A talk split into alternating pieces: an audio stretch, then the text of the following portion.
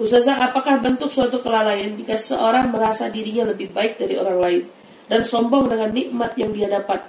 Misalkan dia berkata kalau dia pantas dapat nikmat karena kepintaran dia. Itu bisa dikatakan kelalaian tentu. Sumber dari apa perbuatan maksiat yang kita kerjakan itu sumbernya kan dari kelalaian.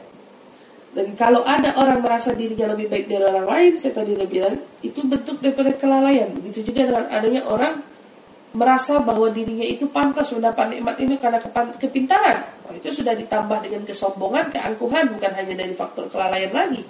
Ya, karena dia mungkin e, merasa bangga diri akan prestasi yang dia miliki sehingga dia mendapat nikmat atas pintarannya, berarti dia lupa siapa yang memberikan kepintaran itu.